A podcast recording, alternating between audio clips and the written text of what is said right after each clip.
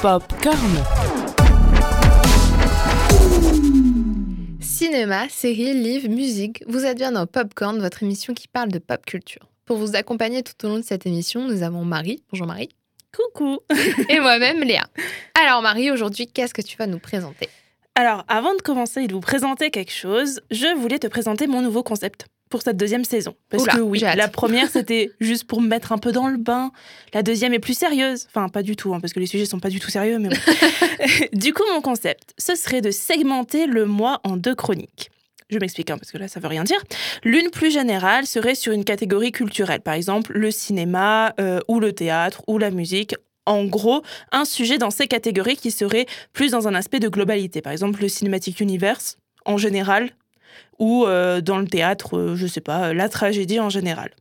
Du coup, ça, ce serait la première émission. Et puis après, il y aurait une émission sur soit un personnage qui a bouleversé l'une de ces catégories ou qui y est attaché. Est-ce que tu vois à peu près euh, Ouais, ça va, je suis là. Nos auditeurs, j'espère qu'ils suivent aussi. Est-ce que le concept te plaît à peu près? Ouais, c'est intéressant. Bon, bah c'est cool. C'est bien, ça permet de lier les deux émissions, c'est sympa. Totalement.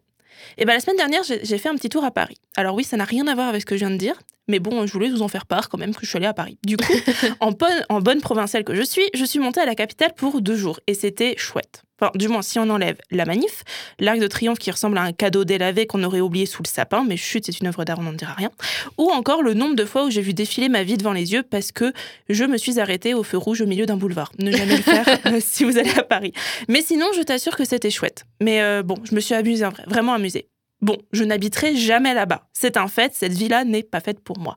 Mais je dois reconnaître qu'il y a des choses assez sympas dans la capitale. Parce que oui, je n'ai pas erré comme une âme en peine pendant deux jours. J'avais un planning bien chargé. Enfin, j'avais un planning.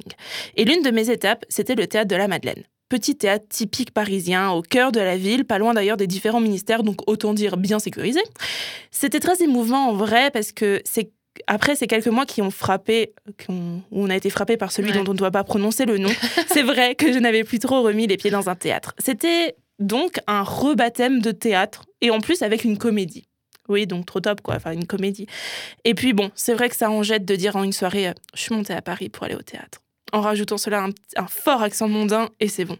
Mais bon, vous me connaissez assez, chers auditeurs, pour savoir que les pièces de Racine, Corneille ou Shakespeare, c'est pas forcément mes premiers choix. Je suis plus à aller voir une bonne pièce bien marrante qu'un drame tragique. C'est comme dans les films d'ailleurs, si on regarde ma liste Netflix, c'est euh, bien plus des comédies à l'eau de rose, des vieilles romances bien dégoulinantes d'amour là, que d'un film où le monde est en, est en perpétuelle catastrophe. C'est comme ça. Et puis bon, j'ai toujours pas compris pourquoi Juliette n'était pas partie avec Roméo au lieu de mourir. Donc euh, à partir de là, Ça t'a fâché avec les tragédies, c'est ça? Totalement.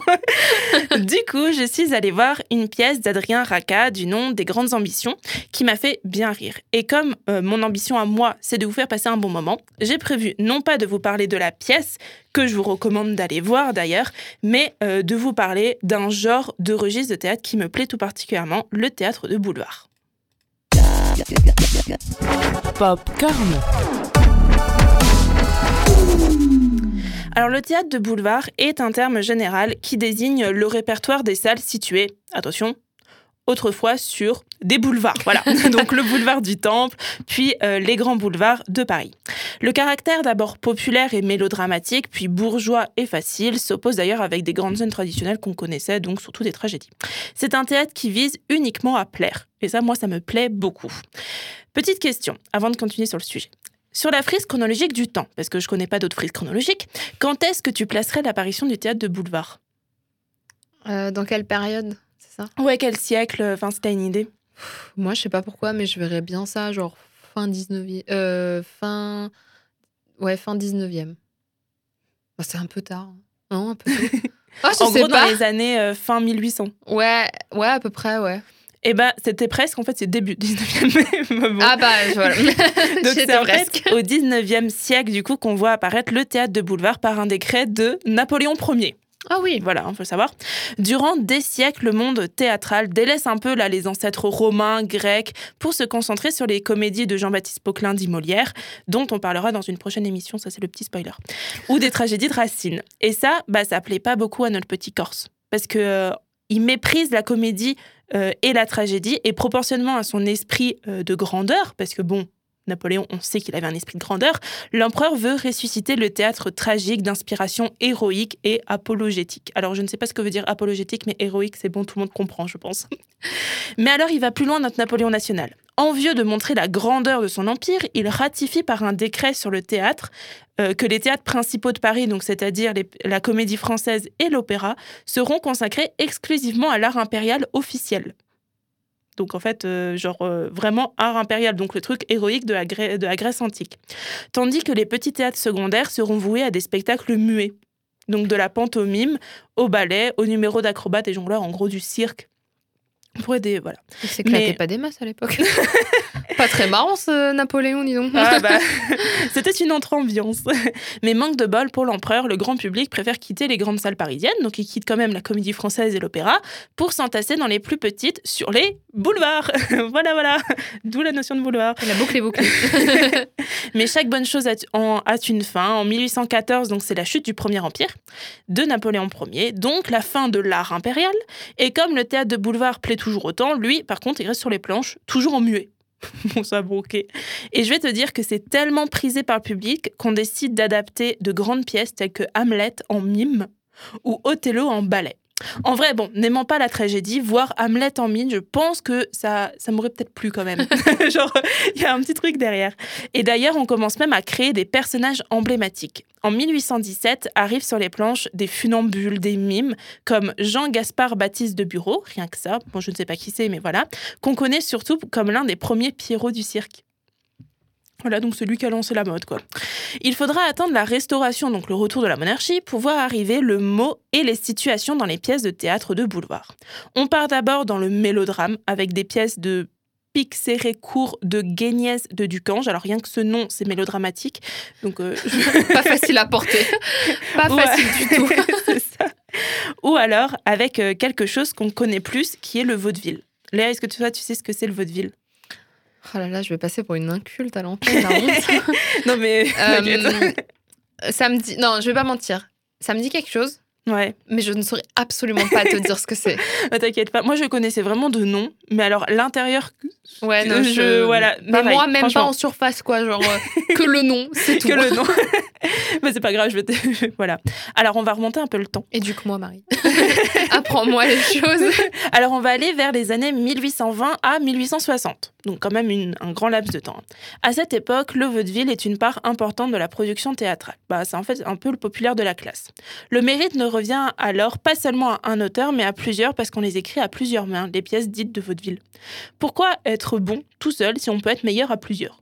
Mais en fait, ce que vous ne savez pas, c'est que le vaudeville, ok, il est populaire, c'est le premier sur le podium des pièces de théâtre, blablabla, mais c'est surtout un gros imposteur. non mais je t'assure, parce que finalement, il rivalise de médiocrité avec le mélodrame comme les autres pièces de boulevard, mais n'est pas rattaché à eux parce que sa mise en scène diffère.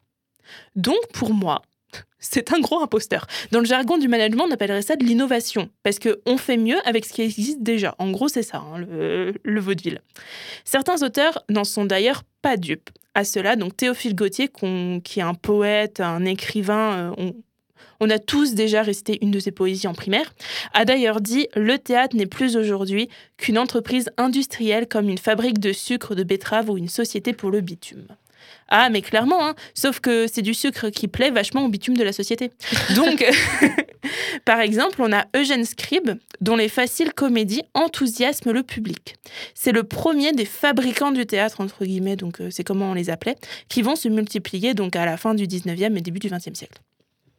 Théophile Gautier, lui, il est du moins un précurseur dans ses dires, car euh, avec l'arrivée du deuxième Bonaparte, le neveu du premier, hein, parce que voilà, le théâtre de boulevard va encore une fois changer. Popcorn. Alors Napoléon III, lui, il est euh, loin d'être aussi catégorique que- et dans l'excès d'héroïsme que son oncle. Il n'a pas les mêmes liens au niveau de l'art et lui, ce qu'il veut surtout, c'est de l'argent. Ainsi, le théâtre de boulevard devient exclusivement commercial. Oui, voilà. bah, Et je, marrant, te- c'était pas arrivé avant, tiens. et je dois te dire qu'on est assez loin des revendications de Molière et autres, car les auteurs comme Scribe, Émile Augier ou Alexandre Dumas fils, eux préfèrent devenir les justiciers non pas des opprimés comme Robin des Bois, mais des valeurs bourgeoises. Donc on est très très loin en gros, c'est fini les précieuses ridicules, Tartuffe ou le malade imaginaire. Les comédies sont le plus souvent en trois actes avec trois personnages le mari, la femme, l'amant. En gros, c'est du vaudeville. c'est clairement ça le vaudeville. Donc, en quelque sorte, un épisode des Feux de l'amour le dimanche à 14h. et, et c'est là qu'on rencontre d'ailleurs Fedo qui traite en farce les thèmes stéréotypés du vaudeville. Voilà, Fedo qui est un grand, grand, grand dramaturge qui, enfin, au même titre que Molière, je pense que c'est un grand, grand dramaturge. Bien sûr, bon, tu connais comme moi la vitesse avec laquelle les modes évoluent. Hein eh bien, à l'époque, c'était déjà le cas.